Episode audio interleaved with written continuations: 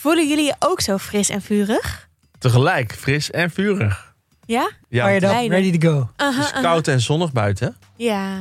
Het is fris en vurig. En, en ijs. Ik heb, ben vooral vurig en gepassioneerd over dat wij weer vandaag over dit onderwerp gaan podcast. Voelt als thuiskomen echt. Ja, zo lang geleden. Ik heb heel dag pam pam pam pam pam pam pam pam pam op de fiets zitten zingen.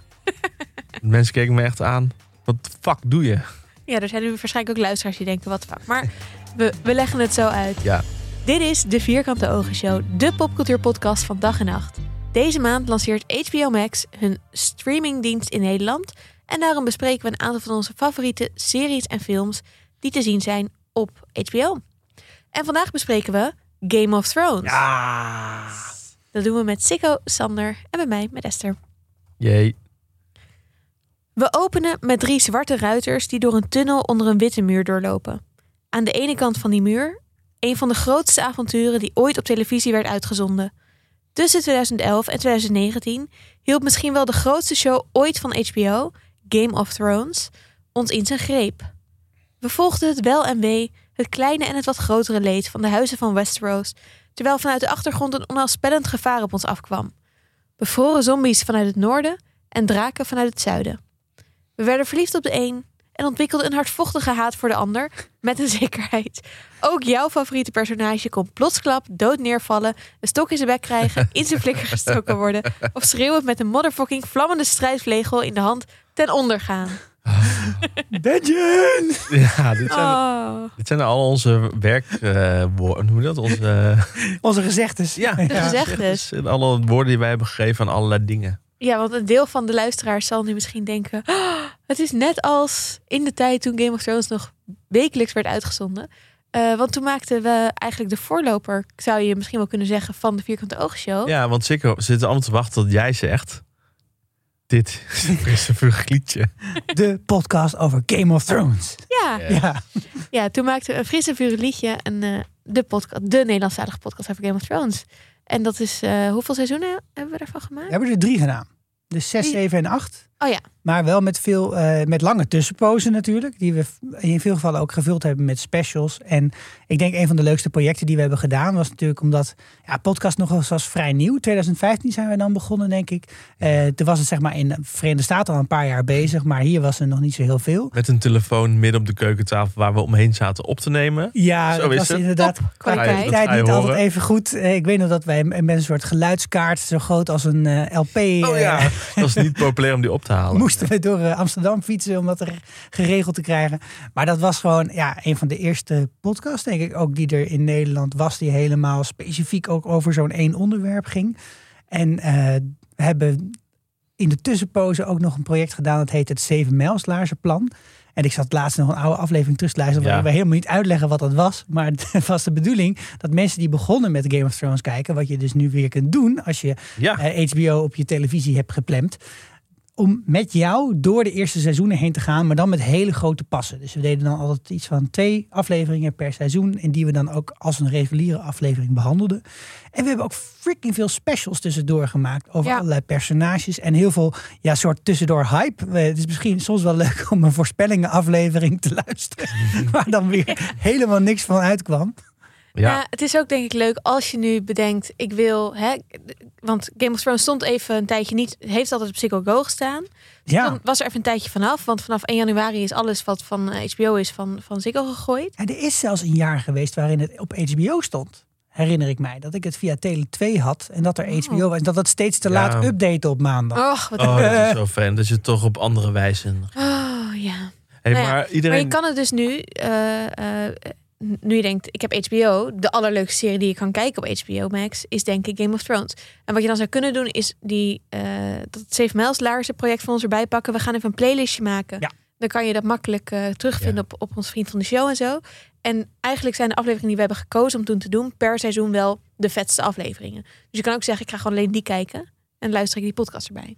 Gewoon een tipje. Ja, en iedereen denkt nu... jullie hebben daar al duizend afleveringen over gemaakt. Waarom ga je ja. bij de Vierkante Oogshow nu nog een keer... over Game of Thrones podcasten?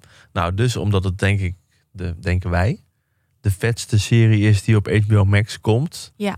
Of gaat komen, tot nu toe. Tot nu toe, hè? Ja. Maar ik ben ook wel benieuwd, en ik heb, ging zelf de afgelopen da- afgelopen dagen natuurlijk ook over nadenken. Ben ik benieuwd hoe onze mening is veranderd over deze serie in de loop der tijd. We zijn natuurlijk allemaal ouder geworden, letterlijk en figuurlijk. Een stuk wijzer. Zeker. Ja. Maar ja. Ik, wil, ik wil ook nog wel één reden noemen waarom we het er ook nu over hebben. Ja. En dat is uh, dat er een nieuwe serie aan gaat komen dit jaar. Ja. We weten alleen nog niet wanneer. Laten we aan het eind van deze aflevering nog even hebben over alles wat we daar nu over weten. Maar die heet House of the Dragons en dat gaat een prequel zijn van Game of Thrones. Dus we kunnen ook deze aflevering een beetje gebruiken om er weer even in te komen. Ja. Zodat ja. we straks, als die serie uitkomt, echt keihard elke week amazing aflevering kunnen maken. Uh, maar eens met uh, wat Sander zegt.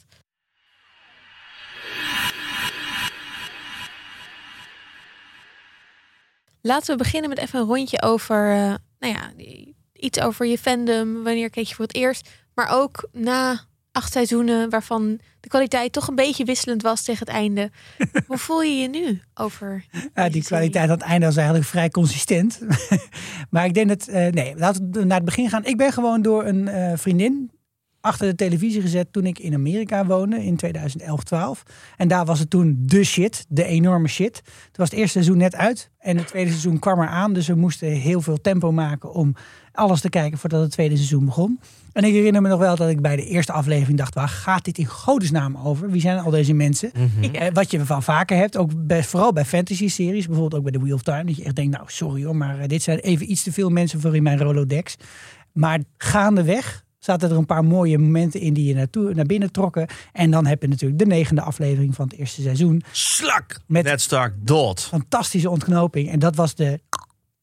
Misschien goed om hem meteen uit te zetten. We spreken dit met spoilers. Oh ja, dit was een spoiler, mensen. Sorry. Maar je weet nu nog niet wie Ned Stark is. In nee, de eerste twee afleveringen denk je ook nog, oh, dat is hem. Ja, dus als je nog niks hebt gezien en je wil helemaal spoilervrij kijken, dan moet je niet nu verder luisteren. Nee. Dan moet je even acht seizoenen moet je binnen. Eigenlijk dat wat Sander net zei ook vergeten. Ja, ja. Maar hallo, dat weten we al sinds negentien eenennegentig, hè, toen ja, het eerste precies. boek uitkwam. Ik dat Ned Stark ook doodgaat. Dit is helemaal oké. Okay. Ja, en eigenlijk, dit was dus echt iets wat me in ieder geval vanaf dat tweede seizoen echt bezig hield. Heel erg bezig hield. En het heeft dus ook acht jaar geduurd, of negen jaar zo ongeveer. Mm. Dat het, eh, het een van de belangrijkste dingen was in mijn leven. Ik kan het niet anders vernoemen. Ja, ja. Anders ga je er geen podcast over zitten maken. Nee, dat is waar. En, eh, maar hoe voelt het dan nu? Want nu is het niet meer uh, elke week op tv. Of... Ja, Het, het voelt wel echt heel anders dan tussen die seizoenen in. Want in de, tussen die seizoenen in had je altijd nog heel erg die vraag van, wat gaat er dan nu gebeuren? En daar zat je echt over na te denken. Ja, dan ging je nog weer eens herlezen. Ja, en bij het ene laatste seizoen, het laatste af. seizoen... Uh, kwam ik op een gegeven moment ook op Reddit terecht. Nou, dan werd het eigenlijk uh, alleen maar veel erger van, die, die ja. soort obsessie hiermee. Uh, sindsdien is het wel weggevallen, maar mijn... mijn herinnering is over het algemeen nog steeds gewoon heel erg positief. Dit was echt een revolutionaire serie. Niet alleen omdat er veel geld in zat. Of omdat er zoveel mensen naar keken. Maar omdat het echt iets anders deed met de, ja. de televisieserie. Nou. En uh, een nieuwe standaard heeft gezet voor heel veel andere dingen. Dus zoveel geld zat er niet in hoor, in het eerste seizoen. Nee, dat, dat viel inderdaad wel mee. Gekost, ja.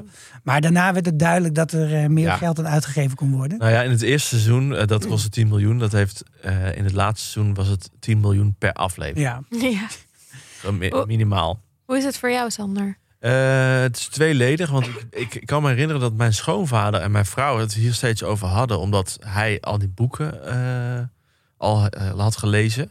En dat Sarah dat op een gegeven moment ging lezen en dat zij daar het over hadden, dat zij ook die serie had gekeken, maar ik vond dat maar een beetje vaag. En op een gegeven moment ben ik door Sikko achter de tv gezet. Bij wijze van dat zeven mijlslaarsplan, wat wij net zeiden over die podcast die we gemaakt hebben, heeft hij gezegd, dit, is, dit zijn die mensen. En hij heeft het voor me geduid en toen ben ik gaan bingen. En uh, zit ik hier. Ja, ik had zomaar de, de Game of Thrones duider van Nederland kunnen maken. Nou, je ja, bent joh. sowieso de Game of Thrones influencer van Nederland. Zeker. Want er komt een nieuw seizoen, een remake van het laatste. Nee, een Nederlandse, een Nederlandse versie ervan. Nee, dus dat. En de afgelopen jaren, kijk, jij kijkt af en toe stukjes terug. Dat vind ik leuk. En dan luister af en toe weer eens een keer frisse vuur liedje terug. Vind ik altijd wel gezellig. En uh, laatst had ik met mijn vrouw het idee opgevat om uh, de D V D's te gaan lenen bij de Biep. Dus ik had de oh. D V D van seizoen één ook geleend. Maar dat vond ik toch te omslachtig. En zeker toen ik hoorde dat H B O Max te aankomt, dacht ik, nou weet je, ik breng het terug naar de Biep. En ik ga gewoon... Wacht het af dus. Wacht het af en dan kunnen we ook beter bingen. Want ja, nou goed. Nu is het grote bingje begonnen. Nee, ja, nou ja, nu wel. Ja, zeker. Ik zit al twee weken te kijken. Ja, precies. Um, ik ben ja, ook Esther? door... Ja. door iemand anders uh, uh, achter de serie uh, uh, gezet. Uh, door mijn toela- toenmalige vriend. Die was, ik had denk, ik denk dat hij twee afleveringen had gezien. En toen zei, haal even die twee in. Dan gaan we dit samen kijken. Mm-hmm. En uh, dat was, toen was alleen seizoen één uit. Dus daarna moest ik ook wel echt lang wachten op, op het vervolg. Ik vond het ook, de eerste aflevering, veel mensen weird, maar ik was meteen ook wel heel erg uh, fan. En de eerste aflevering eindigt natuurlijk ook met een heel erg shocking moment. Uh, met Bran en, en die duw uit het raam. En ja. Yeah. What the fuck. En, en, en incest en weet ik veel wat. Dus ik, ik was gewoon wel na die eerste aflevering volgens mij echt hooked. En ik vond de laatste aflevering... Ik, ik kan me gewoon nog herinneren dat ik het keek. Zeg maar met Khaleesi en die draken. En dat ze dan opstaat. Yeah. Heeft echt veel impact op mij gemaakt. En toen um, heb ik het gewoon heel gevolgd. Maar wat ik... Omdat het zo lang duurde tot het tweede seizoen kwam. En omdat ik gewoon een heel erg nerd ben. Dacht ik meteen, ik moet die boeken gaan lezen. En volgens mm. mij waren toen ja. boek één tot en met vier uit. En vijf kwam toen net uit, volgens mij. Uh, in die tijd, denk ik. Uh, of in ieder geval, die was net uit. Of die kwam daarna ja. uit, zoiets. En de, nou, de boeken was ik echt helemaal hooked. Ja. Uh, ik bedoel, ik vind de serie vet. Maar eigenlijk vind ik, vind ik de boeken... het aller, allervetst. En dat maakt ook die hele... wat jij ook al zei, dat je op, op Reddit zit... en al die fora bekijkt en alle theorieën... Mm-hmm. maakt dat gewoon nog een extra laag of zo. Dus het is niet alleen... oh, wat gebeurt er nu? Hoe vet worden de afleveringen? Maar ook, wat uit de boeken gaan we terugzien? Krijgen we nog meer informatie? Ja. Dat, dat is wel echt heel cool. Ik ben het ook gaan lezen. Ik heb toen eerst boek één overgeslagen... omdat dat bijna één op één een kopie was van... Uh, wel waar, van de serie. Uh, later wel gelezen... En ik vind het was ook voor mij een van de eerste uh, uh, ingewikkeld, want het is best wel ingewikkelde fantasy als je het leest. Ja.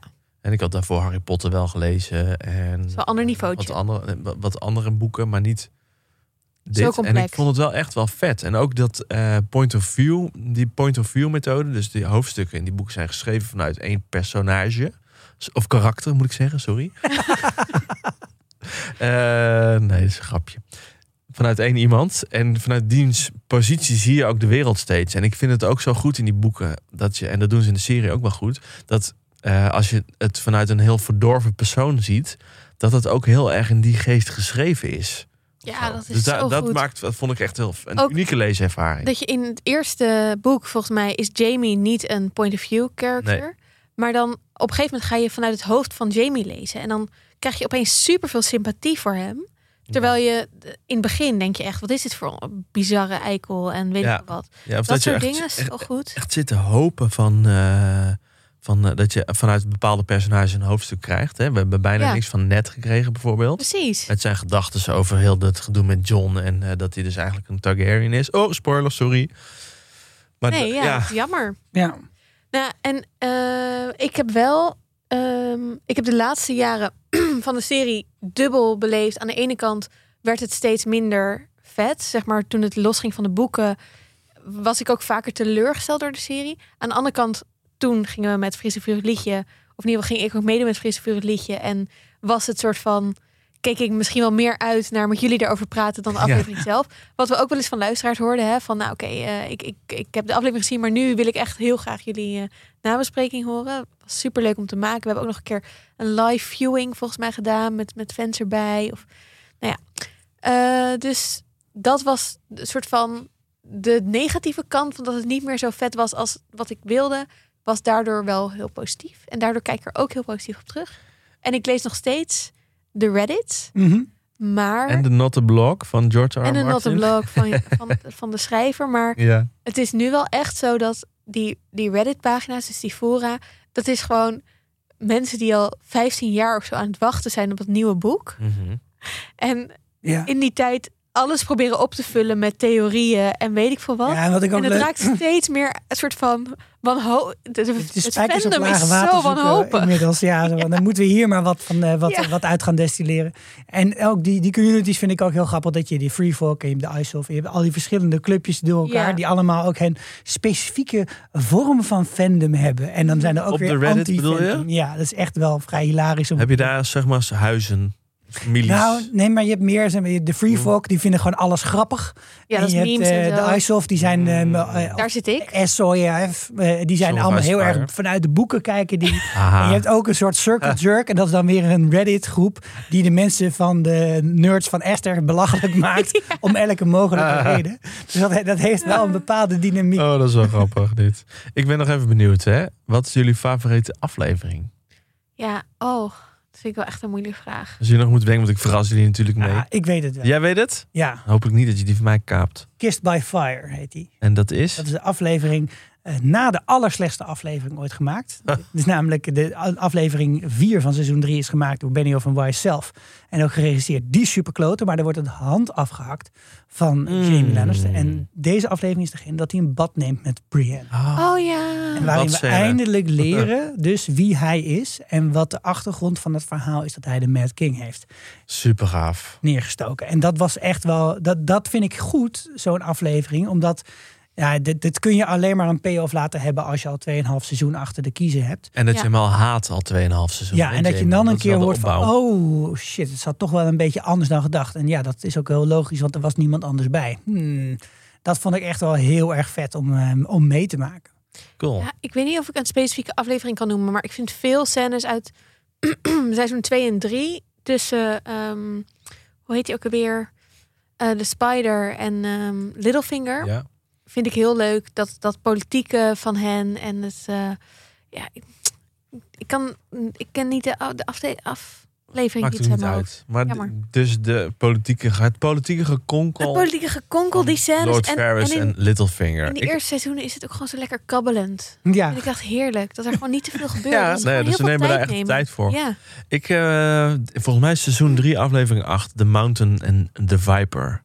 Waarbij Oeh. de Trial by Combat... Nee, dat is wel voor, later, seizoen vijf. Of seizoen vier of vijf. In ieder geval The Mountain en The Viper. Ik weet niet wel... Oh ja, dat is later, sorry. Ah, The Mountain en The Viper. Ja. Waarbij dus uh, het gevecht tussen deze twee personen plaatsvindt. En dat vind ik super vet geanceneerd, dat gevecht. Omdat het echt ook heel mooi overeenkomt met het boek. En dezelfde spanningsopbouw daarin zit. En ja, gewoon sick weergegeven. Oh, met die ogen. Oh. Seizoen vier, aflevering acht.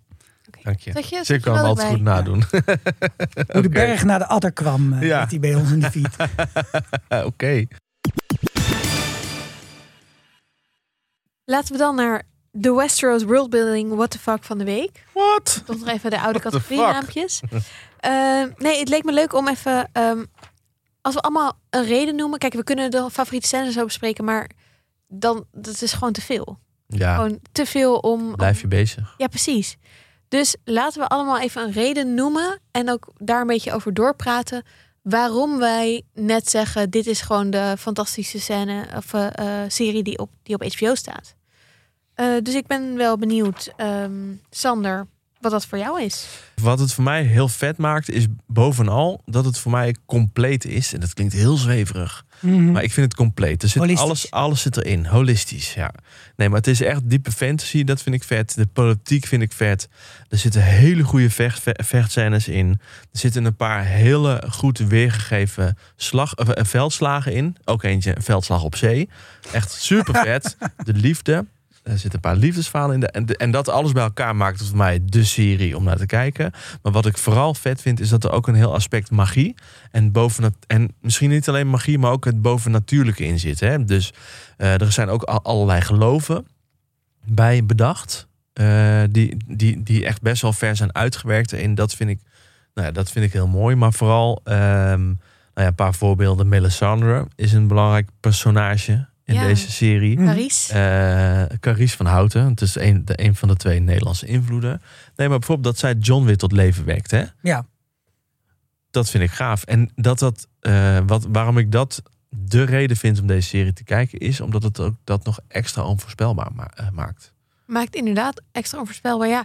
Ik vind ook heel cool daaraan dat het zo herkenbaar is... in onze huidige wereld. Dat mensen zich door religie ja. hele... Um, bizarre dingen laten, laten geloven en laten doen. En zich, mm-hmm. zich heel erg gedreven voelen om naar een oorlog te gaan. Of om mensenlevend te verbranden en dat maar oké okay te vinden. Om door een... een ja. Dat vond niet iedereen oké. Okay. Nee, nee, maar... nee, maar zijn... mensen praten het wel ja, ja, een soort van goed of zo. En dat is natuurlijk in onze wereld ook zo. Of in, in, zeker in de geschiedenis ook geweest. En dat je Moet je maar eens naar het verhaal van Nederland kijken. Ik weet niet of jullie dat nu kijken. Het verhaal van Nederland. Dat is Met de Daan, uh, ja, ik heb Daan het uh, deels gekeken. Dat is wel grappig, maar daar zie je ook allemaal van dit soort dingen... die echt vanuit het geloof, in dit geval... of het niet per se de religie, maar ook het geloof... in bepaalde volken ingegeven is. Dat je dan gewoon dingen maar moet doen. Ja. Ja. Gewoon je eigen kinderen verzuipen. Ja. Omdat je dan een goede oogst krijgt. Nee, en ik denk dat... Uh, ik, wat ik heel vet vind überhaupt aan fantasy... maar wat ik aan, in Game of Thrones heel goed vind... is dat je je daar... eigenlijk makkelijker in kan verplaatsen, vind ik, door Game of Thrones te kijken, dan door in een geschiedenisboek te lezen waar dat dat gebeurde in Nederland of, of whatsoever. Dus een soort van uh, hoe Melisandre steeds al die mensen meekrijgt, maar ook Khaleesi heeft natuurlijk ook een hele uh, Daenerys uh, mm-hmm. cultus om, om zichzelf heen gebouwd. Um, de, we zien de Iron, Ironborn, de, de IJzergeborenen. De IJzergeborenen met ja. hun, hun, hun drowned god, die uh, dat je eigenlijk soort van bijna moet verdrinken. En als je verdrinkt, dan ben je niet uit, dan heb je het niet goed gedaan of zo, dan ben je niet uitverkoren. Maar als je net niet verdrinkt, dan wel of zo. Ja, dat punt van de geschiedenis vind ik leuk. Dat, want er zijn natuurlijk ook een honderdduizend uh, YouTube-filmpjes te vinden over waarom dan dit eigenlijk de Wars of Roses is of waarom het eigenlijk heel erg hierop lijkt. En ik, ik herken dat wel van ja, maar toch, dat, dat heeft niet altijd de sprekendheid of zo, zo'n geschiedkundig verhaal. En dat is omdat ze hier natuurlijk ook gewoon het heel persoonlijk hebben gemaakt. Ja. Wat, bepaal, wat bepaalde ja. machtsdynamieken doen. Uh, wat, dat er situaties zijn waarin je denkt, oké, okay, misschien komt het toch nog goed. Nee, natuurlijk komt het niet goed. Want het komt nooit goed met dat soort situaties. Dus natuurlijk wordt hij onthoofd. Natuurlijk vallen ze die stad aan. En wat het ook wel, wat ik bij de laatste tijd ook wel wat meer dingen over geschiedenis aan het lezen. En een van de dingen die mij altijd opvalt is dat je geneigd bent om te denken bij dingen die lang geleden zijn gebeurd of dingen die ver weg gebeuren. Dat die mensen daar geen uh, mensen zijn die net als wij gewoon heel rationeel en ook juist heel emotioneel hun ja. nadenken, hun beslissingen nemen. Ja. En, en dat is hier natuurlijk ook dat dat. Ja, het, het speelt zich af in een tijdperk waar mensen eigenlijk nog heel veel minder hebben dan wij in termen van technologie en, en inzicht en de geletterdheid, et cetera. Maar het is toch allemaal heel erg menselijk waar je naar zit te kijken. En zelfs in die aspecten waar je het over hebt, waar het gaat over magie, zit allemaal een soort van basis onder die heel invoelbaar en, en reëel is. Dus uh, je hebt in deze wereld dus een strong faith. Hè? Dus uh, de, mm-hmm. de seven-pointed star. Je hebt meesters. Het, het oude geloof. Die een, een soort van academie-achtige uh, situatie hebben. En daar bovenop groeit nog de magie. Waar ze wel gestopt zijn om in te geloven. En dat heeft ook in deze serie steeds het, het voordeel gehad... dat je, je hoeft er niet vanaf het begin af aan cool te zijn met magie. Ja. Je moest het eerst leuk vinden wat er aan verhaal was... en wat de verhoudingen waren en welke mensen er rondliepen. En toen kwam er langzaam aan... Nou, het begint dan bij. Met een zombie. Dat is denk ik de grote uitzondering ook. En dat hebben we destijds ook gezegd in ons zeven mijls luizenplan van... Uh, ja, het eerste kwartier is zombies, maar... Als je dat nou niet leuk vindt, kijk dan door vooral. Want het duurt ja. echt nog wel een tijdje. Nee, dat is wel waar. Dat is zeker wel waar. Nee, maar zelfs in, dat is ook wel grappig, dat in de serie zegt iedereen ook, ja, ijszombies. Ja, whatever. Dat was alle, niet alle draken zijn dood. Dat vind ik ook een mooie Precies. manier om met magie om te gaan. Van ja, het was er wel. Ja, ik heb wel gelijk. Want ik zit dood. te denken inderdaad daarna. Hè, Daenerys krijgt op een gegeven moment haar, haar draken. Dat is ja. ergens in seizoen twee. Nee, eind seizoen één. Uh, eind, ja, ja, begin ja. seizoen twee, eind seizoen één in ieder geval, in, in, in, inderdaad. En dan heb je ook die rode komeet. He, dat, daar wordt ja. heel veel betekenis aangegeven. Ja. En ik vind die aspecten steeds. Uh, en ook zeker het hele verhaal rondom die Night King. En hoe, die da- Kijk, hoe het al uiteindelijk gegaan is. Daar hebben we allemaal onze eigen mening over. Maar in ieder geval hoe het bedacht is. Hè, en hoe hij gemaakt is. Uh, en hoe, wat je daar ook over leest in boeken. Van de kinderen van het woud. En dat het echt ja, weer al, ook eigenlijk andere volken zijn dan mensen. Die, we eigenlijk, die je dan eigenlijk niet echt ziet. In de serie een klein beetje. Ja. Ja, dat vind ik wel gaaf dat dat ook bestaat. Ja.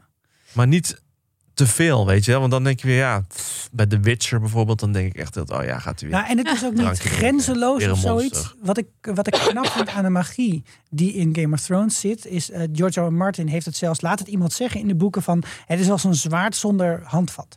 Dus het, is, het bestaat... En het is ja. heel dodelijk en heel gevaarlijk.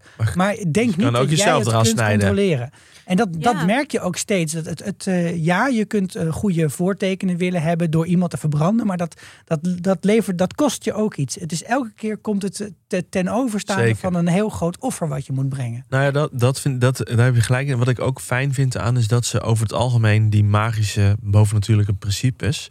zowel in de boek als in de serie best wel goed hebben afgebakend... Mm-hmm. Tot op zekere hoogte. Dat er ook gewoon regels zijn dat het niet zeg maar heel erg super ongelooflijk. Snap je wat ik bedoel? Dat je dan in één keer denkt, oh, ze hebben weer zestig spelregels erbij verzonnen. Nee, dat is precies niet. Het is allemaal, ze, de regels van het bovennatuurlijke heeft hij ook wel goed beschreven. Ja, het is niet zo dat elk plothol wordt opgevuld met, oh, oh maar toen was er magie en toen kwam het allemaal ja. goed. Ja. Nou, en wat ik ook leuk vind, is dat je ook ziet dat die religieachtige dingen rondom ja. magie, dus zowel de Seven-Pointed Star religie als Melisandre, dat het ook allemaal bullshit is.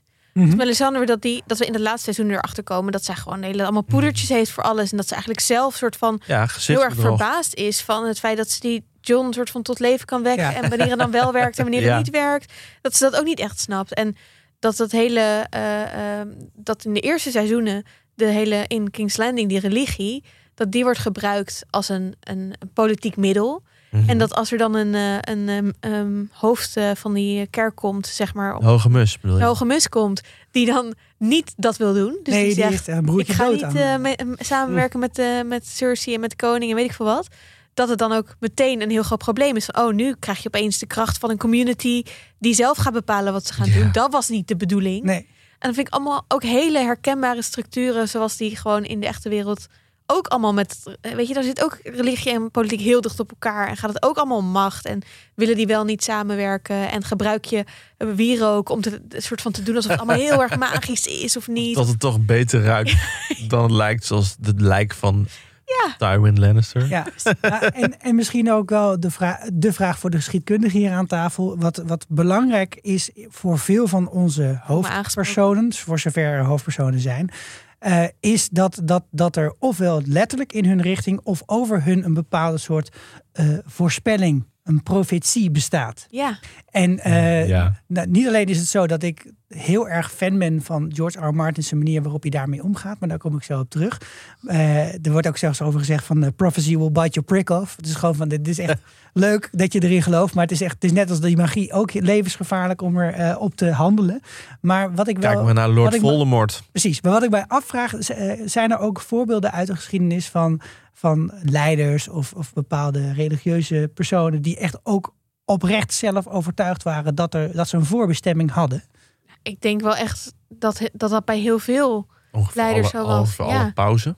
De pauze, maar ook in Egypte bijvoorbeeld farao's. Ja. Denk ik dat die ook echt geloofden dat zij een soort van uh, Ra reborn waren. Ja. Of, en keizers ja, in het Romeinse Rijk. Maar goed, het is natuurlijk heel moeilijk te zeggen... omdat je niet in de hoofden van de mens kan kijken. En wat we weten is allemaal propaganda ook. ook maar ja, ja. Alsof Poetin zelf alles heeft opgeschreven. En ja. we alleen dat hebben. Ja. Um, maar... Ja, je ziet het nu toch ook wel dat, dat ja, ik wil niet meteen re- religie waanzinnigen of hoe zeg je waanzinnige uh, tegen zijn. Nee, nee, het klinkt het, het klinkt allemaal heel negatief, maar uh, ja, het is ook makkelijk en fijn om, om in te geloven. Ja, om een verhaal te hebben. Ja, ja. Vaak is het veel fijner om, om je daar een, een soort van over te geven dan, ja, dan de realiteit onder ogen te zien dat er misschien helemaal wel niks is. En, je, en dat, ja, ja zeker, maar dat is ook, ik zat al het verhaal van Nederland te kijken. En dan ging dan op dat moment over de pest. En dat een of andere heerser, ja. Prins Pieter, of ik weet niet hoe die heette. Maar dat, dat sta, zal wel staan in van nul tot nu. Ja. Maar dat die, dat die dan, hè, die kreeg de pest. En toen overleefde die dat. En toen was het, oké, okay, dan ga ik alles verkopen. En dan ga ik, ja, dan ga, dan ga ik uh, alles in het werk stellen om een goede leider te zijn, et cetera. Alsof je dus een soort boodschap had gekregen van God. Maar dan vraag ik mij bij dat soort dingen altijd heel oprecht af van... Oké, okay, maar is dat nou het verhaal wat later is opgeschreven? Ja. Of, of dacht hij dat werkelijk op dat moment? Nee, maar ik denk ook dat je wereld op dat moment ook niet op uit veel andere dingen bestond. Ja, ja, dat, kan, ja. dat wat jij heel jouw leven al verteld is. He, ik heb deze week college gegeven over de geschiedenis van het onderwijs. Tot achttienhonderd de eerste onderwijswet er was. Kreeg, leerde iedereen lezen met één doel. Om de Bijbel te kunnen lezen. En om weet ik veel wat voor geschriften die Geert Grote over wie het hebben. Want dat is volgens een van de belangrijkste uh, me- mensen die over de, uh, voor de protestantse kerk shit heeft, dingen heeft geschreven. Uh, om dat te kunnen begrijpen. En niet ja. om uh, zelf uh, intellectueel te kunnen worden. Of jezelf te ontwikkelen. Uh, om da- dat, je da- dat het ook misschien handig was om daarom te kunnen lezen. Nee, om de Bijbel. Je leert ook lezen aan de hand van de psalmen. Ja. Ik vind het dus dat zo is leuk. Ook je waarheid. Ik vind dit zo leuk aan Game of Thrones. Dat het zo... Uh, het is zo breed en zo vol. Dat het zoveel zegt. Overal over hebben. Ja, toch? We hebben het nu over Daan Schuurmans. Precies. What? En over de Bijbel en over de geschiedenis ja. van... Ja. Wat uh, is jouw... Uh, want ik denk over het bovennatuurlijke... Ik, ik heb mijn ei is daarover kwijt... en we hebben daar een mooi gesprek over gevoerd. Maar ik ben, jij hebt net al een paar hints laten vallen, Esther. Ja, een van de dingen die ik. die ik het vetst vind aan, aan Game of Thrones... maar goed, dat is ook uh, de dingen die, die jullie nu... of die jij nu noemde. Um, maar is ook hoe goed uitgedacht het allemaal is. Dus... Uh, uh, dat, dat ligt natuurlijk aan dat, dat die boeken zijn geschreven. Dat, dat is natuurlijk heel vaak niet zo bij series. Dan wordt, en se, wordt seizoen per seizoen geschreven. Dat zie je ook aan de laatste seizoenen. Mm-hmm. Ongeveer. Maar um, uh, de, hoe, we, hoe Khaleesi, hoe, hoe Daenerys Targaryen wordt, wordt geïntroduceerd. Of hoe de Starks worden geïntroduceerd. Of hoe dat uh, moment dat wij ze leren kennen... is niet het eerste moment dat zij bestaan of zo. Nee. Zeg maar, George R. R. Martin, de schrijver... die heeft een hele geschiedenis van... al die verschillende huizen, al die verschillende families, hoe ze zich tot elkaar verhouden, hoe de mensen binnen die families tot elkaar, zich tot elkaar verhouden. Dus uh, we weten later veel meer over de broer van Ned en de zus van Ned en dat hoe hij zich tot die kinderen verhoudt daar heel, heel erg mee te maken heeft. Prachtige Lord of the Rings reference dit trouwens, die heeft dat natuurlijk ook gedaan. Ja, het is echt zeg maar het, het niveau van Tolkien mm-hmm. die die uh, gewoon. Ja, je begint even met Frodo of, of met Bilbo en, en, en je gaat met hem mee op reis. Mm-hmm. Maar dat is niet het begin van het, het maken van die wereld of zo. En dat, ik vind dat je dat zo goed merkt in die serie. Dat is de, ik denk dat de acteurs heel goed weten wie zij spelen en, en veel meer achtergrond hebben van, van de persoon. De mensen die script schrijven, die weten veel beter waarom doen mensen iets, waarom, hoe, hoe gedragen ze zich. En ja, ik vind het, daarom kijk ik ook heel erg uit naar die serie House of the Dragon. Dat um, er is gewoon heel veel geschiedenis van die Targaryen-familie. Ja. Uh, dus House of Dragon gaat over driehonderd jaar voor het begin van Game of Thrones. Daar heeft hij ook een vuistdik boek over geschreven. Precies, hij heeft een heel Eén boek. Een van twee delen is. Ja, Fire and Blood. Hebben we volgens mij ook een special over gemaakt. Zeker, kerstspecial. Ja. De kerstspecial. Um, en die hele geschiedenis... Ik heb, we hebben ook een Daenerys uh, special gemaakt... En die was ik aan het luisteren op de fiets. En ik heb dus allemaal dingen daarin gezegd over Daenerys en over context van haar. Die te maken kan hebben met haar voorouders, met haar geschiedenis. En dat, dat, die info hebben we allemaal. Dat vind ik gewoon super cool. Want het maakt die serie zoveel meer ja, bagage ja, er zijn ook, hebben. Er, er zijn ook allerlei randboeken verschenen. Hè? Dus je hebt ook een heel boek, dat heet The History of Westeros. Ja. Waar dus al die huizen, al die families in beschreven zijn. En wat ik vet vind, dat is zeg maar... Uh, je hebt ook een Wiki of Ice and Fire. En die mensen die dat hebben bedacht... die hebben dus samengewerkt met George R. R. Martin... om dat, om die wereld, om dat geschiedenisboek weer verder in te vullen. Hij heeft op een gegeven moment... Ik las ook ergens arm. dat hij ook uh, op een gegeven moment... een van die mensen heeft gebeld van... nou, ik, het, ik schrijf over een van, de, van deze familie. Hoe, hoe zien ze er ook weer uit? Ja, ja. Even bij hen terug. Dat is toch fucking vet? Ja. Ja, ja ik, ik denk cool. dat dat ook wel... Dat is één level waarop je dit voor elkaar krijgt. Dus door gewoon heel veel kennis eigenlijk te maken. Want dat ben je aan het ja. doen over al die huizen en die gebieden en de personen, et cetera. Maar hoe ze dat in de serie gewoon heel knap doen... is door uh, simpele dingen... zoals dat elk huis heeft een eigen wapen, een eigen kleur en eigen woorden. Ja. En uh, George R. R. Martin en de schrijvers hebben ook heel veel spreekwoorden en gezegden zelf erbij verzonnen. Dus ik vind een heel typisch moment dat Bran moet leren van wie zijn dan de huizen, waar zitten ze. Dat leest, leert hij van meester Lewin in een van de eerste afleveringen. En dan zegt hij uh, meester Lewin op een gegeven moment van nou, wat, dit zijn de Lannisters, wat zijn hun woorden? En dan zegt Bran, die zegt Lannister always paces dead. En dan zegt hij nee, dat denken veel mensen, maar het is eigenlijk hear me roar. En wat hij daar dan doet, is dat je alweer twee nieuwe spreekwoorden hebt geïntroduceerd. Ja. En een soort, dit denken de normale mensen. Nee, je nog geen Lannister gezien hebt bijna, hè? Nee, ja, je hebt je, alleen Cersei ja. en, uh, en uh, hoe heet dat, Joffrey heb je dan gezien. The Westerland. Sigil, a lion. Hm. Words, a Lannister always paces dead. No, a common saying, but not their official motto. Lords, the Lannisters. We're still on their words. I don't know them. You do know them, think. I'm bowed, I'm bent, I'm broken. That's House Martell. Righteous in wrath. House Hornwood. Family, duty, honor. Those are Tully words, your mother's. Are we playing a game? Ja, en een ander voorbeeld is bijvoorbeeld bij de, bij de Khaleesi, hè, bij de, de, de, de, de Dothraki. Simpele dingen zoals uh, My Sun and My Stars of uh, It Is Known. Hmm. Dat, dat zijn dingen die, die maken ook dat je, dat je heel snel weet waar je bent, uh, wie je voor je hebt, op welke manier zij in het leven staan. Ja. Alleen al het, het idee dat je zegt It Is Known... dat is het, van Dany weet nog niet wie ze is en waar ze is. Maar haar omgeving die weet heel goed waar ze is. Dus die vertellen het haar de hele tijd waar, waar, aan welke regels ze moet voldoen. Ja, dat kun je door één zo'n heel klein zinnetje kun je dat voor elkaar krijgen. En dan heb je ja, woordkunstenaars als Tyrion ertussen... die ook de meest vreemde verhalen over uh, honingraten en ezels komen vertellen elke keer weer. Een jackass. En ja, dat, dat maakt gewoon het allemaal heel compleet. En dat is grappig. Dat is toch nou, als je ook het al, hebt weet... over worldbuilding... Ja. Het creëren van een fantasiewereld. Is dit wel het summum ervan? Misschien ja, wel. Echt. Misschien, ik ik durf, zou misschien durven zeggen dat het misschien nog... tot in de pu- verder in de puntjes uitgewerkt dan bijvoorbeeld uh, de wereld van Lord of the Rings. Ja, of Star Wars, oude nerve herder. Ah, ik denk dat het meer tot in de puntjes moeilijk. Uitgewerkt is. Moeilijk, daar moeten we over nadenken. Maar Star Wars heeft niet vijf boeken met en, en, en nog Fire and Blood ja, en dat, weet ik veel wat. Ja, maar dat is het be- ja, maar aan, aan de andere kant is dat met die dat ik denk dat die boeken hopelijk op een gegeven moment is die reeks af en dan is de wereld af. Maar uh, wat we nu zien bij het Star Wars universe. Universe, universum, is dat omdat je eigenlijk niet vastzit aan boeken, het steeds, ver, steeds groter kan groeien. Nou hoop ja. ik ook dat ze dat ook goed gaan doen en dat je ook nieuwe volken, nieuwe planeten, en nieuwe religies misschien wel gaat zien. Dat zien we tot nu toe nog niet. Uh, dat zien we bij Game of Thrones wel. En daarom zeg jij, die complexiteit vind ik zo vet. Maar ja. Ja, ik vind dus de worldbuilding bij, bij Game of Thrones beter dan bij Star Wars, omdat je juist omdat je bij Star Wars eigenlijk nog kan zeggen. Oh, maar er is ook nog dit volk. Ja. Bladibladibla. Terwijl bij Game ja, of Thrones... Ja. Weet heel die zat schuin achter in de kantine zat hij. Ja, precies. Terwijl bij Game of Thrones ja. is eigenlijk... Ik weet zelfs dat er ergens een volk bestaat... wat een soort van Aziatisch-Chinese invloeden heeft. Ja. En, en waar we die in die hele serie in de boeken nog nooit zijn tegengekomen. Maar ik weet wel door dat boek The World of Ice and Fire dat het er is.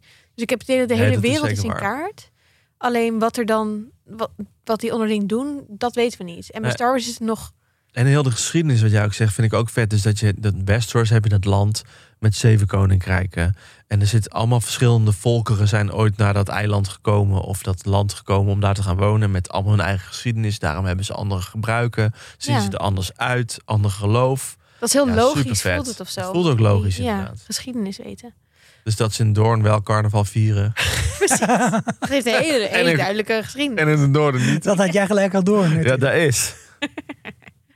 Sikko, wat is jouw, uh, als je één reden moet noemen waarom dit zo fantastisch is?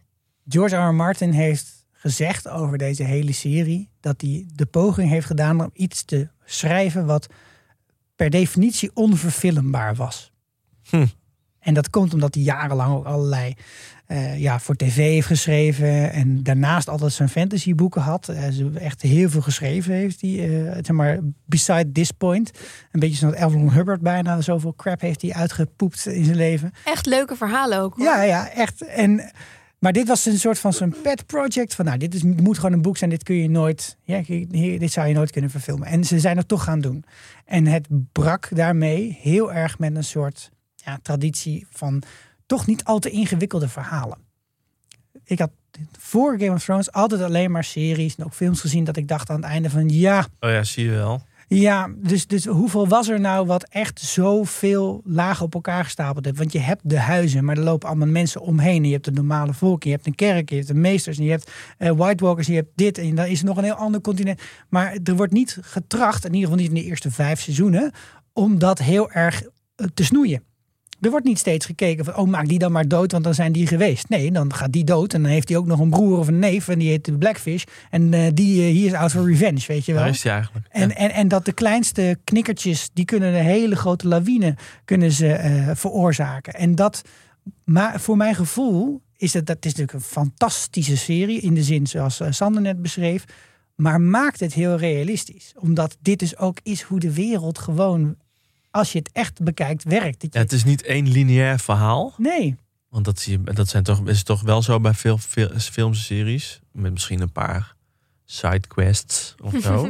ja. ja. Maar ja, de... het is één verhaal. En dit zijn natuurlijk Zeker, in, je hebt ook geen protagonisten of antagonisten in heel deze serie. Nee, nou goed, er wordt überhaupt al... Uh, je, ja, je had het net al een beetje over, over slechte karakters of zo. Maar de, de, er is zelfs ook nog... Nou, ik zei voor de mensen die verdorven Verdorven, zijn. Hè, ja. Uh, maar dat, de, er zijn dus zelfs best wel goede verhalen te bedenken... waarom er eigenlijk ook helemaal geen goed en kwaad is in deze wereld. Is ook niet. Dus gewoon, mensen zijn gewoon mensen, ze doen gewoon hun ding. En nou, ik ben ook ik ben vier jaar journalist geweest... en een van de dingen die ik heb ontdekt toen ik dat werk deed... was dat je... eigenlijk stiekem de hele dag bezig ben om te bedenken... waarom in godsnaam mensen zich nou zo vreemd gedragen. En, en hoe de meest kleine dingen kunnen leiden... tot de vreemdste grote excessen. En dat is wat deze serie ook laat zien. Dat, uh, dat als je door het hele verhaal heen kijkt... is bijvoorbeeld Littlefinger eigenlijk een van de allerbelangrijkste mensen... alleen maar omdat hij ergens dus een keer iemand heeft overtuigd... om haar man te vergiftigen. Maar dat, ja. dat, dat heb je gewoon ja. tot aan seizoen zeven of zo niet door. Echt, dat nee. duurt super lang. Maar hij is dus in, in stiekem heel belangrijk. En, en sommige mensen die een tijd lang... Of dat hij iemand overtuigt zijn koning te vergiftigen. Ja. Nou, je denkt op een gegeven moment... Robert Baratheon, je gaat er gewoon van uit... er is een Robert Baratheon. Hij is gewoon de koning van dit rijk. En dan gaat hij, gaat hij, klaar, gaat hij dood. Dan zit je ja. zo, huh? Oké, okay, maar wie is er dan nu? Ja, er is nu een machtsvacuum en iedereen gaat het proberen. Ja. Ja, en dat zitten kijken, dat, dat is gewoon een psychologisch feest om naar te kijken. Nou ja, en dat je dus niet, niet, eigenlijk gewoon niet moet hechten aan mensen... Nee, oh, nee, dingen die je ziet. Ook wel geleerd, ja. ja. Ik denk alleen dat hier wel ook het probleem zit voor George R. R. Martin... waarom hij dat boek niet afkrijgt. Maar daar hebben we het ook wel eens eerder in onze eerdere aflevering over ja. Als je Winds of Winter moet schrijven... dan ben je eigenlijk, heb je twee boeken zo dik als The Order of the Phoenix nodig... om alle verhaallijnen ongeveer de kans te geven om door te gaan. Ja, en dat is natuurlijk in het project succesvol gelukt... om die complexiteit ja. neer te zetten. Maar maak er maar eens een einde aan. True.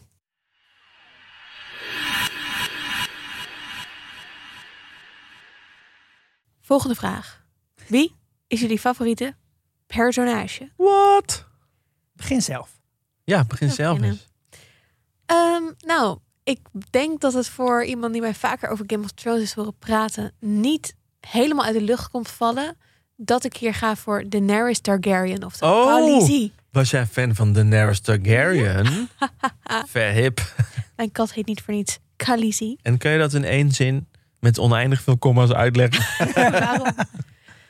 Nou, ik was dus gegrepen door haar vanaf uh, dat eerste seizoen eigenlijk. Um, en ik vind dat zij echt een vette ontwikkeling heeft doorgemaakt. Uh, als vrij naïeve uh, jonge vrouw, meisje. In de boeken is ze elf. Um, in, ik denk dat ze in de serie veertien of vijftien of zo moet voorstellen. Ja. Het ziet er natuurlijk wel iets ouder uit. Ja. Iets rijper. Iets, nou ja. Um, en die door, door verschrikkelijke dingen mee te maken en zich steeds aan te passen. Uh, en uh, wilskracht en weet ik veel wat. Een uh, ruthless queen wordt. Uh, zo ruthless dat ze aan het einde zelfs uh, de, de crazy queen wordt. Ja. Ja. Ik bedoel dat ze heel de stad in de as legt. Ja, ja, ja, ja. Ja, um, ja nee, dus haar, hoe, zij, hoe, hoe haar verhaal wordt afgerond, dat is... Uh, Nou ja, is niet mijn favoriete verhaallijn. Nee, maar... maar ik denk ook dat de schrijvers... maar daar hebben we het al uitgebreid over gehad natuurlijk... in ja. onze afleveringen. Maar daar hebben de schrijvers wel een klein steekje laten vallen, denk ik. Volgens mij ook. Ik... Door haar bepaalde... door de uh, Emilia Clarke. Mm. Emilia Clarke. Emilia Clarke.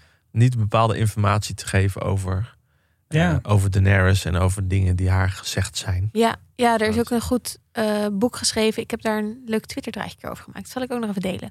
Over hoe het allemaal achter de schermen voelde voor, oh ja. um, uh, voor de acteurs en zo. Daar gaat het hier ook wel een beetje over. Ja. Inderdaad, uh, niet, ja, hoe zij het speelt. Soms ook misschien een beetje gek voelt met de gedachten die anderen daarbij hadden. Of de, of de scriptschrijvers. Maar uh, het grootste deel van de serie zit wel gewoon heel erg haar... Uh, aan de ene kant rechtvaardigheidsgevoel. Want ze wil niet zomaar ruler zijn over een volk wat ze helemaal niet kent. En uh, alleen maar door kracht uh, mensen onderdrukken. En daardoor blijft ze ook veel langer hangen uh, buiten Westeros... dan ze in eerste instantie had bedacht. Omdat ze vindt, nou, ik moet eerst maar bewijzen dat ik een goede koning ben. Ik kan niet net zoals Cersei en, en, en de, uh, uh, al die uh, anderen... maar gaan doen alsof ik een uh, goede koning of, of ke- uh, koningin ben. Of een keizer. Uh, ke- keizer, whatever. Ruler. Ja. Uh, dat vind ik cool. En nou ja, haar draken, come on. Ze heeft gewoon draken. Het is wel hele coole huisdieren. Ze heeft super coole huisdieren. Ik uh, was ook even net wat video's weer aan het kijken. En toen zag ik een scène die ik ook weer zo vet vond. Laten we er heel veel naar luisteren. We obviously didn't communicate clearly. We're here to discuss your surrender, not mine. I imagine it's difficult, adjusting to the new reality. Your reign is over. My reign has just begun.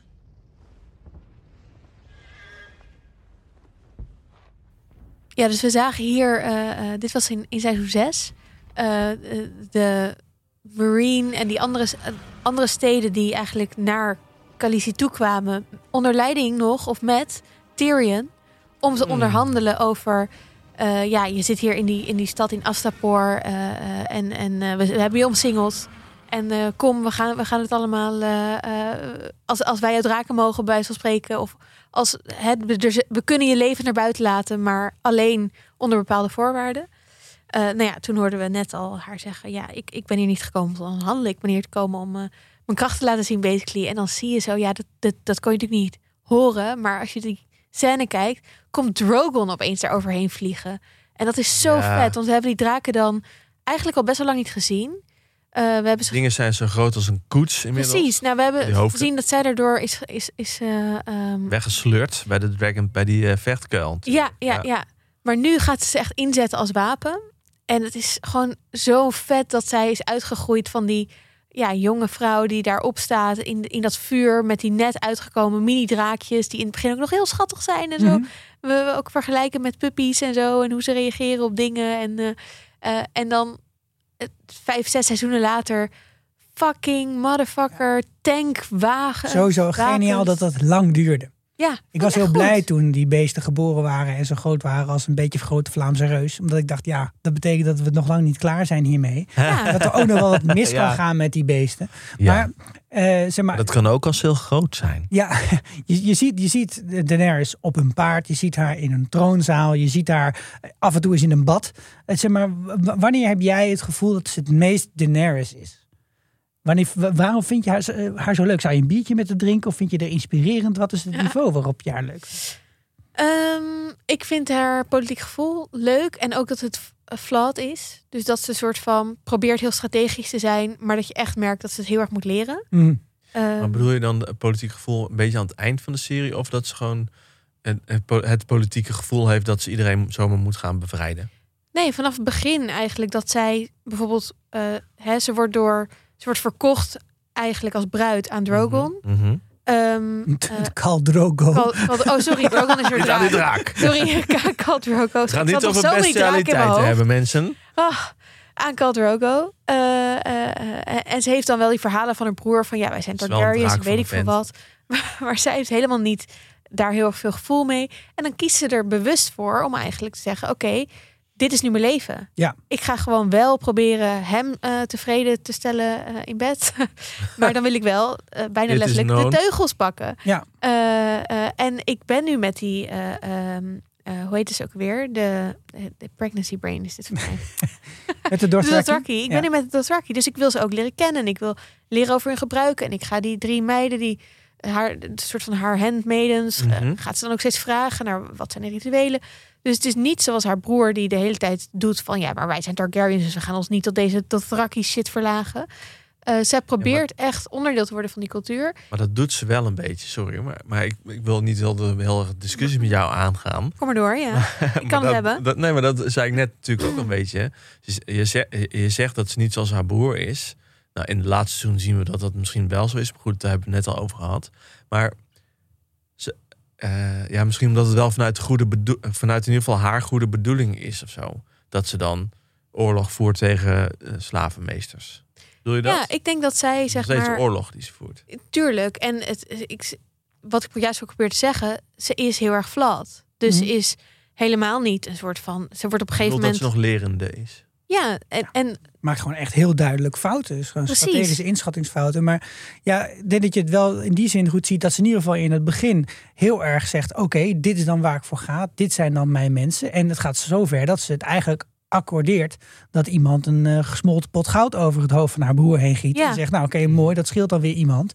Daarna gaat ze zoekende, wordt ze, hè, van wat, wie ben ik eigenlijk, wat wil ik eigenlijk bereiken. En die grote gang langs Astapor, Yunkai en richting Marine is eigenlijk een soort van ontdekkingstocht. Nou, misschien ben ik wel de bevrijder van deze reflectiereis. En, en het, het idee ja. van, we moesten ook ooit nog Westeros weer terugnemen, want dat, uh, dat hebben mijn voorouders ooit gedaan. Dat, dat la, raakt lange tijd gewoon ja, op de achtergrond. Best frustrerend ook, als je ondertussen in Westeros denkt, nou, ze kunnen wel even coalitie gebruiken.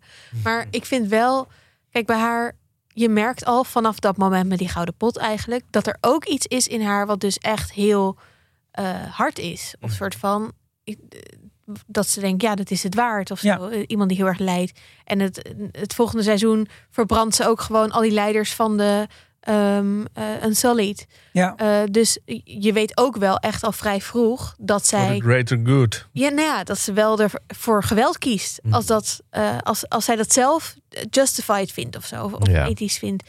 En dat is niet iets wat ik als voorbeeld zie of zo. Ik bedoel, ik zou niet zeggen dat ik zelf zo ben. Maar ik vind het wel... Onlangs nog de buur in de fik gestoken. Ja, joh, af en toe. Rijdende rechter af en toe.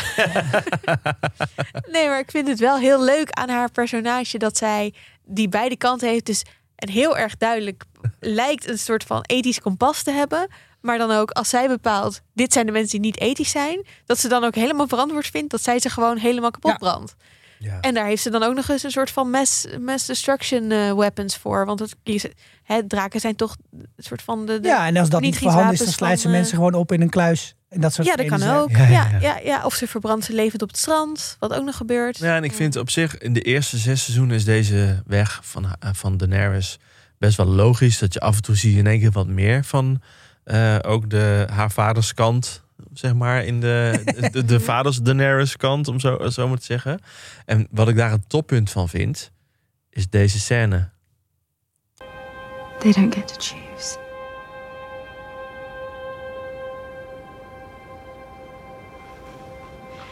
Be with me. Build the new world with me. This is our reason. It has been from the beginning, since you were a little boy with a bastard's name. And I was a little girl who couldn't count to twenty. We do it together. We break the wheel together. You are my queen. Now and always. Nou ja, wat ik dus vet vind aan de scène die we net luisterden, is dat je daar nog steeds hoort dat ze eigenlijk uh, altijd het beste wil voor de mensen en voor haar mensen, maar dat ze wel dat het ook een beetje steeds desillusioneler begint te worden, ja. weet je wel. Dus wat je in, de, in die seizoenen daarvoor uh, al een beetje zag aankomen, dus dat de, de, de desillusie daarover, hè, dus misschien wel uh, de meer onderdrukkende Daenerys steeds meer naar boven komt. En dat vind ik in de, vond ik in die scène die we net hoorden wel heel vet om te horen. Ja. En goed gespeeld ook door haar. En ook, ook. John Snow. Of Kit van... Harington, sorry. Ik ben heel erg fan van Emilia Clarke. Nog één ding wat ik erover wil zeggen. En dan ben ik heel benieuwd naar jullie per- favoriet personage. Is dat Prachtig. ik hierdoor ook heel erg uitkijk naar House of the Dragon. Omdat ja. uh, daar die Targaryens, die Targaryens zijn gewoon fascinerende... Dat is een fascinerende familie. Wat doet dat met je, die macht van draken hebben? En wat doet het dan als je die macht verliest? En dat zit heel erg in het, in het verhaal waar House of the Dragon over gaat. En uh, het gaat ook over mensen waar uh, Daenerys zich aan spiegelt. En die uh, de voorvaders, uh, voormoeders vooral ook van Daenerys. Daar zitten ook vrouwelijke... Eigenlijk gaat House of Dragon over de strijd om dat er uh, of een man of een vrouw de Targaryen opvolger is in de lijn. Als er een vrouw ouder is, uh, willen ze toch de man uh, die jonger is uh, de, de opvolger laten worden. Ja, en ja. Daar, daar komt een soort oorlog tussen de Targaryens over. Dat wordt de verhaallijn van House of Dragon, House of Dragons. En ja, ik, ik kan maar alleen maar naar uitkijken dat we weer dit soort personages krijgen en ja, draken erbij en bam. Ben je, ben je niet bang dat wel, omdat het, ze zich beperken tot één familie... Uh, dat het daardoor ook veel minder complex wordt in de complexe wereld. Oh, er zullen genoeg andere families ja, dat denk ik uh, aan de deur komen kloppen, denk ik. Ja, ja. Denk je? Ja, dat denk ik wel. Ja, want die gaan natuurlijk allemaal... Uh, dat zijn dan de, de bondgenoten of niet. Of, uh, okay. Maar het gaan, zijn waarschijnlijk wel andere families dan we nu hebben gezien. Want die zijn daarna allemaal verbannen en zo. En, uh, verbrand. Ja, precies. Dus die, die hebben allemaal geen macht meer. In de tijd dat wij hebben gekeken. Um, Sikko, die, uh, wilde jij, waar wilde jij het even over hebben? Ik denk dat het niet controversieel is als ik zeg dat dit hele verhaal eigenlijk over de Starks gaat. En denk mijn favoriete... Het is een Stark verhaal. Mijn favoriete Stark is Arya. En ja, Arya, ik mis haar. Dat is omdat Arya, uh, er zit veel actie in haar. Zij wil dingen doen, zij wil dingen leren, ze wil uh, zich mengen in de strijd. En ze weet natuurlijk als klein kind niet helemaal precies waarom dat eigenlijk is. Maar je merkt al vanaf het allereerste begin dat zij een bijzondere soort rol... Zij is eigenlijk ja. wel familielid, maar ze is eigenlijk ook geen familielid. Ze is zo raar, atypisch Stark-lid... Uh, da- vandaar misschien nou ja, ook haar band met John die zo sterk is. Ook om de eerste aflevering wordt heel erg neergezet... het verschil tussen mannen en vrouwen in deze wereld... waar we in onze podcast ook uitgebreid over gehad hebben al natuurlijk. En daar breekt Arya natuurlijk wel mee. Ja. Door meteen pijl en boog te gaan schieten. Ik vind dat exemplarisch voor haar. En ook een stuk beter dan Bran, inderdaad. Ja. En, en zij is ook degene die gewoon zegt... ja, dat zal allemaal wel politiek zijn of zo... maar wat hier gebeurt is gewoon niet oké. Okay. Dus een van de beste voorbeelden daarvan vind ik ook... vind ik heel vroeg natuurlijk op het moment dat zij ruzie krijgt met Joffrey. Your girl and that butcher's boy attacked my son. That animal of hers nearly tore his arm off. That's not true. She just bit him a little. He was hurting Micah. Joff told us what happened. You and that boy beat him with clubs while you set your wolf on him. That's not what happened. Yes, it is. They all attacked me and she threw my sword in the river. Liar. Shut up. Enough. He tells me one thing, she tells me another. Seven hells, what am I to make of this? Ja, en deze houding van het is gewoon niet waar. Het klopt gewoon niet. Die heeft ze nee. altijd vast weten te houden. En gaandeweg door al die seizoenen heen... krijg je door Arya ook als een van de weinige personen in deze hele uh, serie... krijg je ook echt te zien wat deze oorlog en oorlogen doen met de normale mens. Ja. Ik vind de mooiste momenten als zij met de Hound, Sander Clegane... die mijn favoriete side character is, rondreist door eigenlijk die kapotgeschoten Riverlands. Uh, dat, dat, alles staat in de fik. Uh, dus er komen allemaal ja, gewoon boeren en buitenlui tegen... met wie het heel slecht gaat, uh, wiens uh, karren kapot zijn... en wie die bestolen zijn en dat soort zaken. En dan... Eigenlijk op dat moment was volgens mij al bijna iedereen gewoon heel erg groot fan van Arya. En dan hebben we nog die, die climax met dat gevecht met Brienne en de Hound... waar eigenlijk de, de soort de splitsing ontstaat. En daarna gaat zij nog gewoon naar een hele nieuwe wereld toe. Zij gaat nog helemaal naar Braavos. Ja, en, en daar wordt ook weer een hele... hele religie, heel boven ja, natuurlijk. Black and shit. White en het hele van de Faceless Men komen erbij in. Uh, Jack en Hagar. Um, dit is ook het punt waar ik heel benieuwd ben hoe dat in de... verhalen in het hoofd van George R. R. Martin had gewerkt. Want nou ja, het is ook geen geheim, dat laatste stuk... hoe zij dan uiteindelijk weer terugkomt naar Westeros... en de rol die ze speelt in de uiteindelijke ja. ondergang van de Night King... die heeft mij nooit kunnen bekoren... omdat die gewoon niet logisch voelt. Maar tot aan dat moment... ja, dat is nog steeds mijn herinnering aan Arya. Zij was gewoon een van mijn favorieten uh, uit deze hele serie... en is het altijd, altijd gebleven. Ja, eens. Is fantastisch. Ik mis haar echt. Ik ook. Weet je wie ik ook mis? Nou? Ja, ik zit toch te twijfelen. Ik had eerst Cersei opgeschreven. Omdat het zij toch wel... Ik vind haar heel leuk. Maar uh, Jamie. Zo goed ook. Jamie. Oh, Lannister. Jamie, ja. Maar ja, en, en dat, pot nat. Ja, is dat zo? Nee maar dat, nee, maar dat vind ik dus... Het vette aan Jamie is dat... Kijk, als je kijkt naar Cersei... Zij is eigenlijk echt een bijrol. Hè? Zij is vanaf begin tot eind hetzelfde. Mm, grotendeels. Ja. Ja. Vind ik. Nou, terwijl Jamie... Wij kunnen zeggen... Uh, in de eerste paar seizoenen wel echt ook wel twee handen op één buik is. En echt wel de Lannister is die wij haten. Ja, en ja, eigenlijk tot guy. Het moment dat Sikko noemde in dat bad. Ja. Dus ja, die badscène. Nee, de bad. Dat hij onthand wordt. De badscène, dat hij eerst onthand wordt. Ja. Inderdaad. En, uh, en vanaf dat moment zie je hem eigenlijk veranderen. En ook uh, steeds weer keuzes maken uh, die volgens hem goed zijn. Maar die niet passen bij dat beeld wat we wel van Cersei hebben. Het is heel erg voorspelbaar dat zij uh, die kerk of die, die sept op gaat blazen. Nou, het is dat nog steeds al... wel een moment dat je echt denkt, nee, wat de fuck? Ik denk wel Westeros, wat de fuck van de week. Maar je denkt ook, wat de fuck gebeurt daar? Maar het was meer in de lijn der verwachting dan dat Jamie in één keer weggaat. Of dat ja. hij uh, haar eigenlijk dus verloochent. En hij, dat hij steeds dat soort keuzes maakt. En dan toch misschien uiteindelijk voor Tyrion steeds ook wel een beetje kiezen. Dus voor mm-hmm. zijn broer. Dat vind ik dat, dat, dat... Daarvan vind ik dat Jamie echt...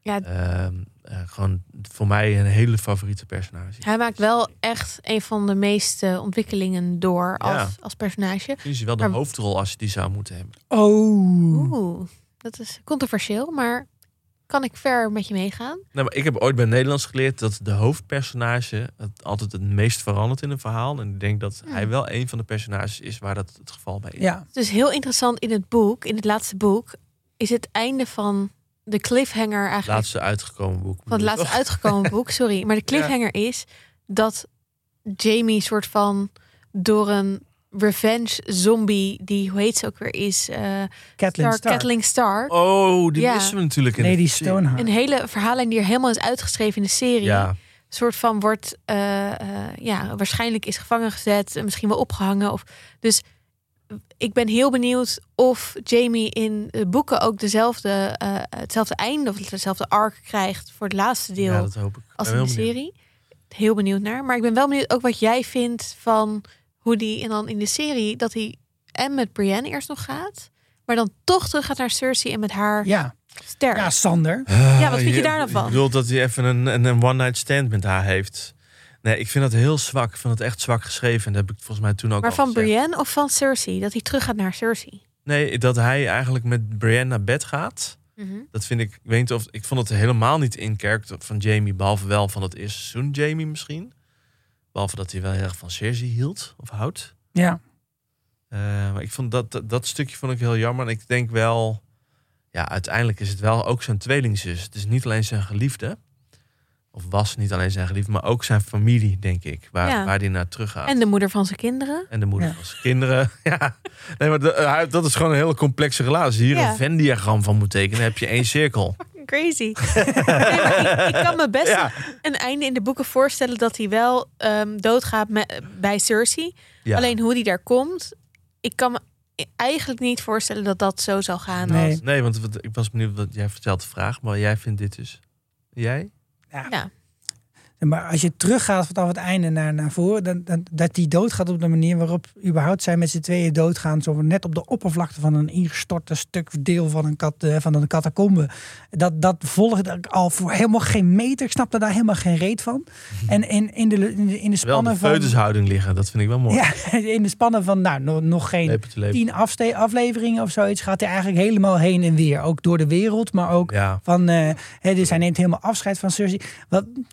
Cersei is ook wel een ingewikkeld karakter in de zin dat ze aan het begin heel duidelijk laat zien dat ze ruthless is. Hè? Dus, dus Ned die komt naar haar toe en zegt kijk uit. Want volgens mij, weet hè, ik weet dit nu. Ik ga dit vertellen aan Robert. Dat het niet, jou, dat niet de kinderen zijn van Robert. En zij gaat gewoon, zij gaat in de, de, de overdrive. En zij maakt er gewoon een eind aan het leven van Ned. Nee. Maar z, z, zij, houdt, zij houdt zeg maar steeds die... Maar dat uh, was niet haar bedoeling hè? Dat bedoel, Joffrey. Joffrey doet dat. Zeker, dat klopt. Zij, ze ja. probeert hem wel uit te schakelen. Ja. Dus ze probeert hem zeg maar te neutraliseren ja, door politiek. Naar Nightwatch te sturen. Haar zoon is gewoon next level. Maar haar zoon weet dit ook, soort van. Of, of weet wel dat er iets is en ja. die denkt ja... Misschien uh, kunnen we even naar zijn speech luisteren... terwijl ja. net op het schavot staat. Idee. Traitor, your grace. My mother wishes me to let Lord Eddard join the Night's Watch. Stripped of all titles and powers, he would serve the realm in permanent exile. And my lady Sansa has begged mercy for her father.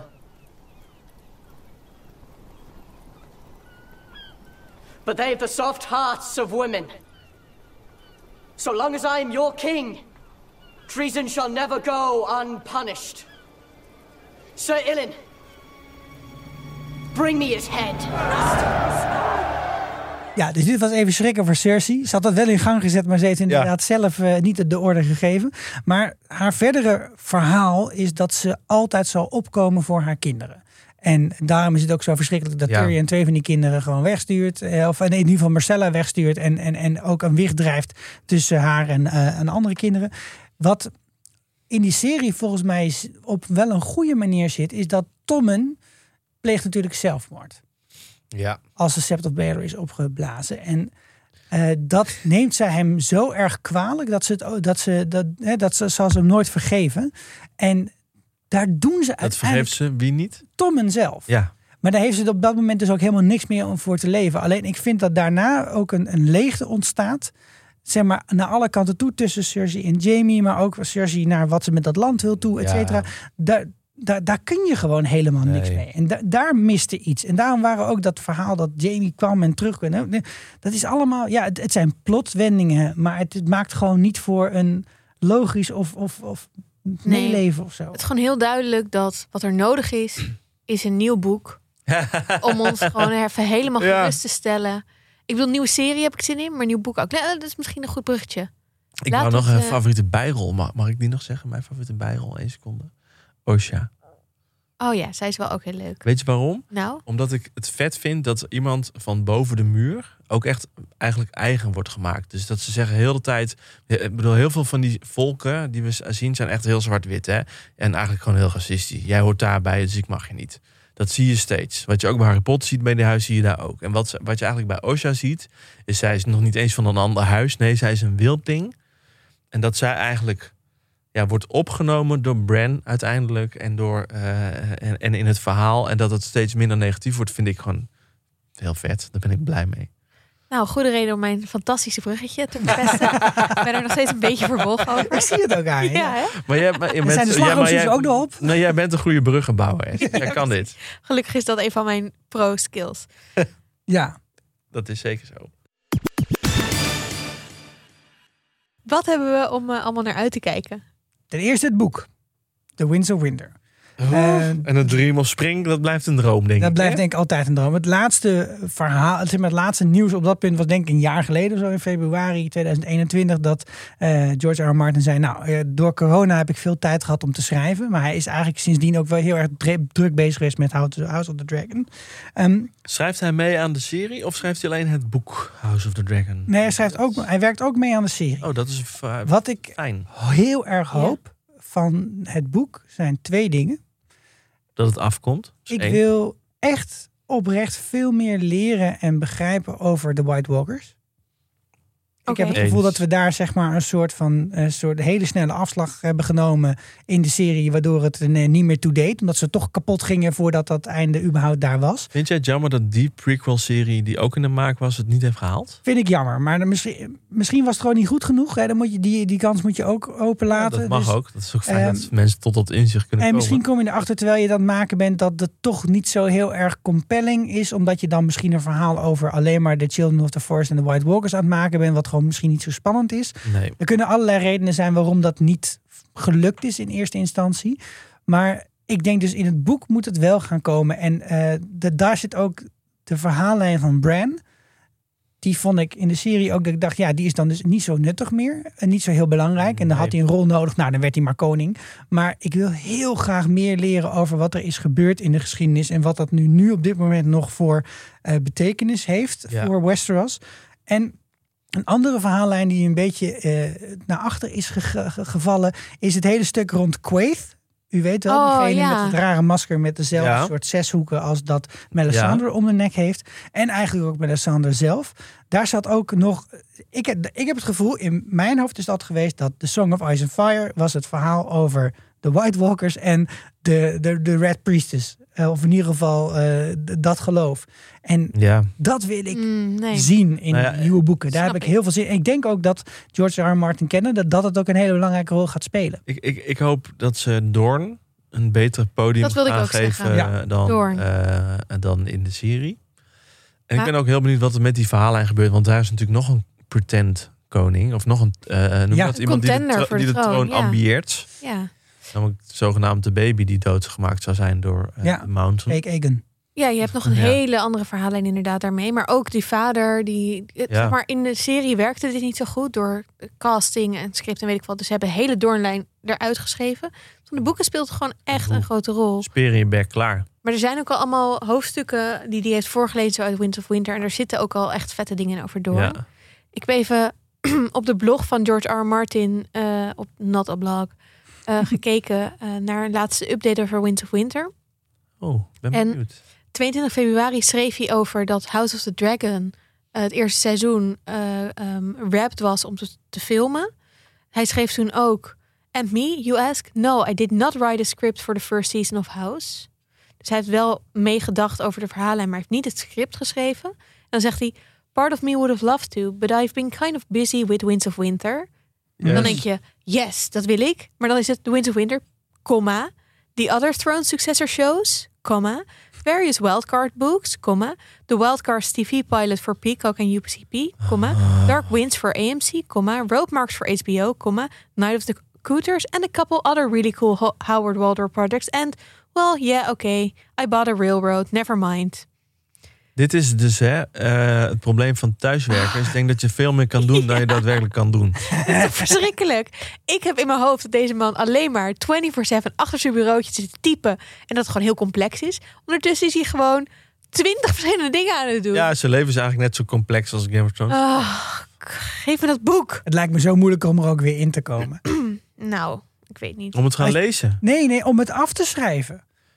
Ik herinner me dat uh, toen ik dingen programmeerde voor mijn proefschrift, dat ik dan zomaar twee maanden een stukje code niet had aangeraakt. Was ik gewoon een dag of twee bezig om het weer te begrijpen. Moet je je voorstellen denk, dat je de Winds of Winter af moet maken terwijl ja. je net een jaar pauze hebt. Ik denk dat die vier mensen of vijf mensen van dat Reddit forum waar ik op zit gewoon kan inhuren. Die ja. de verhaallijnen inmiddels beter kennen ja, dan mij. Ja, dat denk ik ook. Er zijn zeg maar Excel sheets met op welke pagina, in welk hoofdstuk wat gebeurt, met wie en waar en kaart en weet ik veel wat. En dat die het gewoon af kunnen schrijven. Ja. En ik zou ze vertrouwen ook. Wisdom of the crowd. Precies, okay. zet, zet het in.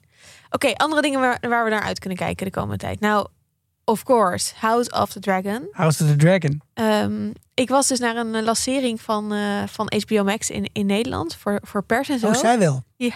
Raak je met alle ziel en zalig aan de podcast. En wie zit er bij de... nee, dan... was, was echt leuk. De bruggenbouwer uh, van de podcast. Ja, precies. En uh, ze lieten allemaal trailers zien van... oh, dit zijn dingen die op uh, H B O komen, cool. En ik voelde gewoon de spanning in de zaal. Oké, okay, misschien heb ik dit bedacht, maar... Het was wel een beetje... Waar ja, in ieder geval, je voelde de bespanning bij jezelf. Bij mezelf vooral. Waar blijft informatie over House of Dragon? Dan snap ik ook wel dat ze niet gaan aankondigen... wanneer die serie komt op een Nederlandse perslancering. Maar ze lieten wel de trailer nog een keer zien. Die had ik al een keer gezien natuurlijk op YouTube. Maar toen zag ik hem op een groot scherm. Oh, in een leuk. Zaal met mensen die allemaal enthousiast waren. Wat dat leuk. Was wel echt cool. Ja. Uh, dus ik heb nu ook al zin om op grote schermen... Uh, ik hoop dat Pathé weer wat gaat doen of cafés... die serie te gaan kijken. Maar we weten dus nog steeds niet... wat de release datum is. Of in ieder geval niet op het moment dat we dit opnemen. Anders ga ik het allemaal in de show notes zetten. En weet ik veel wat. Ja, als het komt, dat um, wat komt. Ik denk dat... Hè, wij hoopten heel erg op mei. Omdat het Game of Thrones vaak een beetje in het voorjaar soort van kwam. Uh, het lijkt er toch op nou ja, dat het nu nog niet is aangekondigd. En dat ze ook nog met postproductie bezig waren. En het is nogal een show waar postproductie waarschijnlijk nogal ja, groot is. Of de draak. Hè? Al die draken zitten... Dat is veel kras hoor. De C G I en zo hè? Ja, ja precies. Dus... En dan krijg je in september, komt die Lord of the Rings serie uit op Amazon Prime. Ja, tuurlijk gaan we er ook over podcasten. Ik kan me bijna niet voorstellen dat ze daar tegenover gaan zetten. Dus dat ze ook zeggen, oh, september, doe mij lekker ook House of Dragon. Dus mijn voorspelling december? Is dat het dat echt november, december kerst. Gaat worden pas. Oh, dat zou ik fijn vinden. Ja, ja? ja, ja het kan wel ik meedoen met de podcast. Ja. Ik zou het ook fijn vinden, want mei is mijn uitgerekende maand. Dus mm-hmm. dan zou ik het moeten overslaan. Terwijl mm-hmm. december, joh, dan kan ik gewoon met één kind aan de borst... kan ik ja. een beetje zitten hey, podcast. Zo werkt dat ja. inderdaad. Ja. Zo gaan die dingen. En het boek weten we daar, want er komt natuurlijk ook een tweede deel van het... Uh, Fire, boek, and Fire and Blood. Ja, dat echt niet voor Winds of Winter, heeft hij nee, dat beloofd. Is jouw hoop? Oh, heeft, heeft hij beloofd? beloofd? Nee, heeft hij okay. gezegd. De, nou, um, iets, dat is iets. Kijk, en we hebben natuurlijk ja. inderdaad wel iets om, uh, om van uit te gaan... of op af te gaan uh, als het gaat om dit, deze hele nieuwe serie. Jij gaf net al een, uh, een klein voorproefje hè, over wie wordt nou de troonsopvolger. En daar zit natuurlijk een heel verhaal om. Uh, The Dance of the Dragons. We hebben dat boek Fire and Blood wat je kunt lezen en waar het he- en dan in staat. Ik herinner me nog heel erg van dat boek dat er een bepaald soort, uh, soort ja, drie-eenheid leek te bestaan over type mensen die vertelden over uh, wat er nou eigenlijk allemaal was gebeurd in die tijd. En als je dat goed her- hebt herinnerd, dan waren dat de hofnar die je vaak hoorde of ja. een vorm van een hofnar. Die ja. was ook een dwerg volgens mij. Ja, de, precies. En er was eigenlijk altijd wel een vorm van een, uh, een geestelijke die een verhaal had over wat er is gebeurd en een verhaal over een meester. He, dus dat, dat hele boek dat wisselt zich als een soort geschiedschrijving af... tussen die drie rollen die steeds vertellen van dit, wat, dit gebeurde er in die tijd. En er is één hoop, echt een, een, een hardvochtige hoop... die ik heb voor wat er als een soort subplot in deze serie komt te zitten. En dat is het volgende, namelijk... De mop van Tyrion? Nee, daar, daar zullen we nooit achter komen, Sander. Nee, het is het complot van de meesters. Oh. Ja. Dus er wordt al lang over ge, gespeculeerd dat... er een reden is waarom er op een gegeven moment geen draken meer over waren. En dat is namelijk dat de meesters degene waren... die altijd al een beetje aversie hadden tegen magie. Die allerlei die zijn van de wetenschap. Plotjes hebben gehad om ja, die draken kapot oh, te maken.